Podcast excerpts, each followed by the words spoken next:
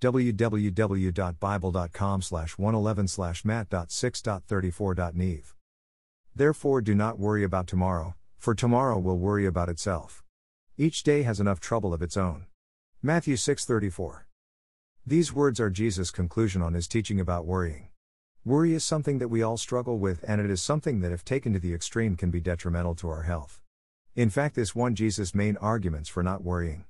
He begins his teaching on this subject with these words Therefore I tell you, do not worry about your life, what you will eat or drink, or about your body, what you will wear. Is not life more than food, and the body more than clothes?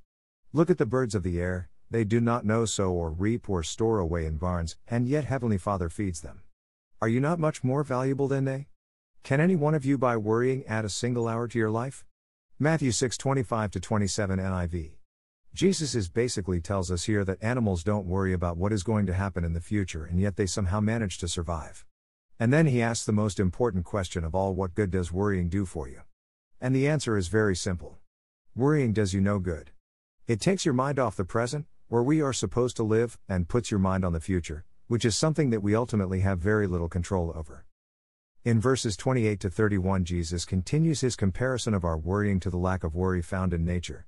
And then finally, he gets to the heart of the matter in verses 32 and 33. He tells us in these verses For the pagans run after all these things, and your heavenly Father knows that you need them. But seek first his kingdom and his righteousness, and all these things will be given to you as well. Matthew 6:32 33 NIV. Here Jesus tells us that world goes and chases after food, clothing, money and all the things that they think give them status and more importantly that they think give them happiness. But Jesus tells us that as followers of Him, we are not to be like the rest of the world. We are not to put our focus and our worry on the things that the world says are important. Rather, we are to be about God's kingdom and God's business. And when you put your focus on, you will quit worrying about the little things in life, because you will find that God has a way of taking care of those who go about His business. Remember, the key to not worrying is to put your focus on God.